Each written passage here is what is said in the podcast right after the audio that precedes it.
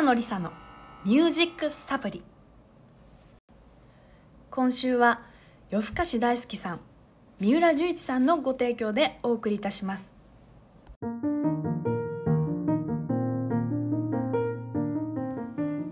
北野梨沙のミュージックサプリ。さて、えー、1週間いかがお過ごしでしたでしょうか、えー、相変わらずちょっとねなんかジメジメしたお天気が続いておりますがとはいってもねまだなんかこう梅雨には入っていないらしいですね。なんだか不思議なお天気でございますが、まあ、例年に比べると梅雨入りが遅いということでまあこれからしばらくこのちょっとねジメジメムシムシした天候と、えー、お付き合いが続いていくんじゃないかななんていうふうに思っております。まあこんなジメジメね雨の日にはですねやっぱりスタジオに引きこもるのが一番じゃないかなということで、えー、先日、えー、スタジオで新しい YouTube 動画の撮影を行ってまいりました、えー、ちょっとねあのその時の様子はインスタとかでね、えー、アップしてみたんですけども見ていただけましたでしょうか、えー、しっかりと、え歌った動画もねこの先 YouTube にいろいろアップしていきたいなというふうに思っておりますので是非お楽しみにお待ちくださいませ。ということで、え早速今週も1曲聴いてください。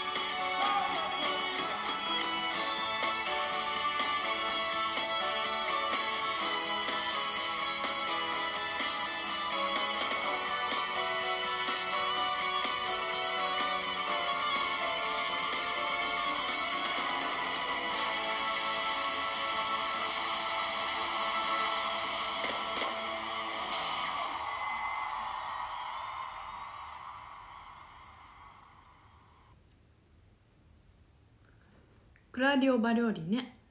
ラ・ビータ・エ・アデッソでした。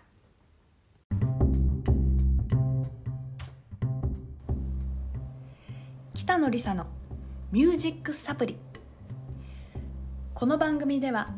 毎日のストレスと戦うあなたに心と体の元気をチャージするおすすめの方法や場所もの音楽を紹介していきたいと思います。今日も一日いろいろあったけど私は私らしく。そしてあなたはあなたらしく。明日への元気をチャージする、えー、そんな時間にしていただけたら嬉しいです。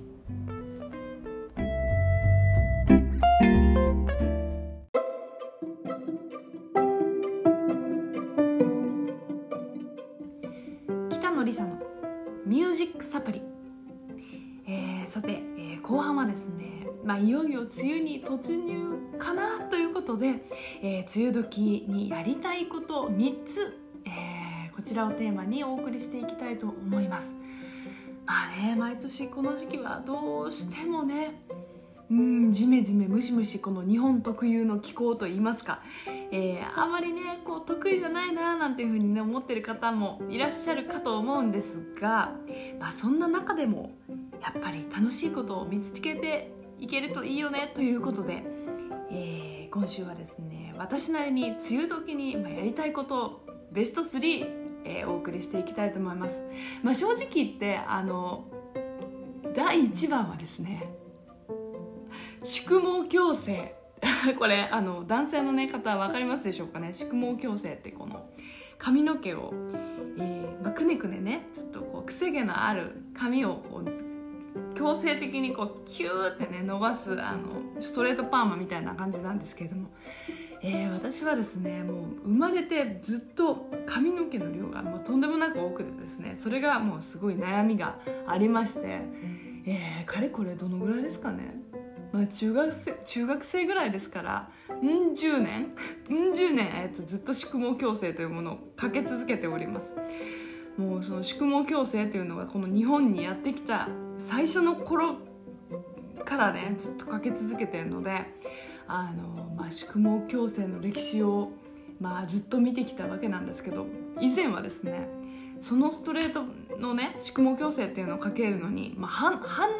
半日以上かかったかなっていう感じでした。まあでもね最近は本当に23時間で終わっちゃってまあこの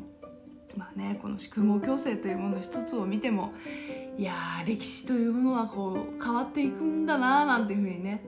時間は経っていくもんなんだななんていうふうに、えー、思っております、えー、そしてですねまあちょっと、うん、2つ目はえーそうですね梅雨といえばというねことを、えー、挙げてみました。アジサイを見に行く。これはやっぱりね、えー、毎年ねこう見に行かれる方も多いんじゃないかななんていうふうに思っております。まあアジサイといえばやっぱり関東圏にお住まいの方はね鎌倉ね、そんなイメージがあるんじゃないかななんていうふうに思います。私も、えー、まあ、毎年鎌倉にはあのアジサイ散歩にね行きますしその中でもやっぱり長谷寺とかねこうあの海とね紫陽花とこう坂をこう階段をこう下っていきながらこう海を眺めながらお花にねこう囲まれるっていうのはすごく癒しになるんじゃないかななんていうふうに思うんですけれども今日はあえて、えー、もう2つ、えー、素敵な紫陽花スポットを紹介してみたいと思います。えー、2つ目はですね茨城県にありますはい雨引観音という場所ですこれね池に浮かぶ、まあ、幻想的な紫陽花の景色がね、えー、とても素敵な場所なんですけどもこういろんな色の紫陽花がこう植わっていまして、えー、なんとなくこう、うん、眺めてみるとこう水彩画みたいな雰囲気もあります。なんか自然の中で出来上がるアート作品を見ているみたいな感じでね、えー、こういうところに遊びに行ってみるのもいいかもしれないですね、えー、そして、まあ、3つ目おすすめスポットです。これはまあ東京なんですけれども南沢あじさい山っていうところご存知の方いらっしゃいますでしょうか？これねあの JR 武蔵塚市駅というところからのハイキングコースになってるんですけどもなんとですね地元の方が半世紀かけてですね植えたアジサイ山が広がっているということで、まあ、手作り手作りのねあじさい散歩道、えー、いやしかもね、まあ、地元のおじ様がですね一人でこう植え続けたっていう、まあ、50年ぐらいのね期間を植え続けたっていうのはなんか素晴らしいですよね。なんかそうやってこう人々に何て言うんですかね癒しの空間をこう作り出すっていうのはまあ本当に素敵だななんていうふうに思っておりまして、えー、ぜひねこのシーズンならではのこのアジサイ散歩を楽しみたいななんていうふうに思っております。そして、えー、北野梨沙の梅雨時にやりたいことをまあ、ベスト3ということで、まあ、まあできればねお外に遊びに行きたいんですけれども。いやでもそれでもやっぱり今はずっとお家にこもっていたいという方やっぱりネットフリックスでしょうかね。はい、えーまあ、一時期ねこの「愛の不時着」とか流行ってた時に、まあ、私もすごいはやあのハマってましたけどそのブームは少し落ち着いてでも最近ねまたネットフリックスブームがあの再来しております、えー、中でも最近見てハマってるのは「ルパン」っていうねはい、作品です。ちょっと興味ある方ぜひ見てみていただきたいです。そしてですね、まあ、これシリーズものでもうずっと見続けてしまっているのが「殺人を無罪にする方法」っていうね、まあ、弁護士さんのね、作品なんですけどもこれも大変面白くてあーまあもう睡眠不足でございます。はい。まあそんなわけで、えー、ちょっと今週はですね北野梨沙的梅雨時にやりたいことベスト3ということで、まあ、宿毛矯正アジサイ散歩ネットフリックス、えー、この3つを挙げてみました。いかがでしたでしょうか？ぜひなんかおすすめのねアジサイスポットとか、えー、自分なりにこの梅雨時は絶対こういうことやりますよなんていうねおすすめのことがありましたら、えー、メッセージいただけたらと思います、え今年の梅雨時も楽しく過ごしましょう。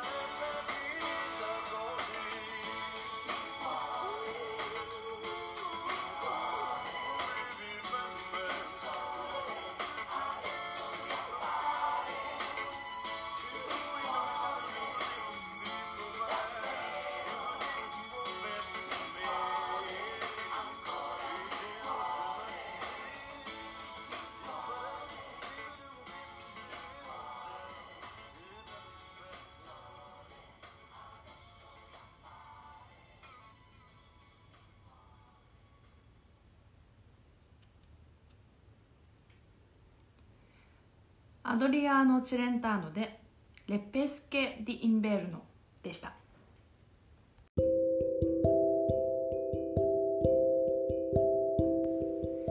北野梨沙の「ミュージックサプリ」今週もお別れの時間が近づいてまいりました。